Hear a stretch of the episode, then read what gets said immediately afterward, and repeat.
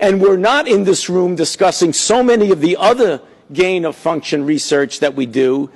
NIH has not ever and does not now fund gain of function research.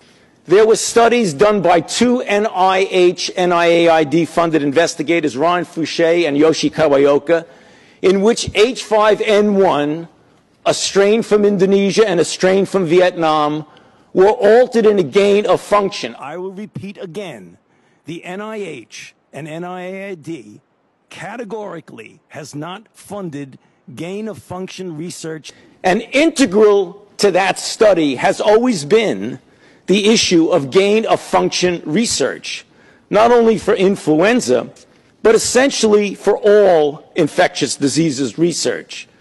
Now, there are a few ways to look at gain of function research. I don't know how many times I can say it, Madam Chair. We did not fund gain of function research.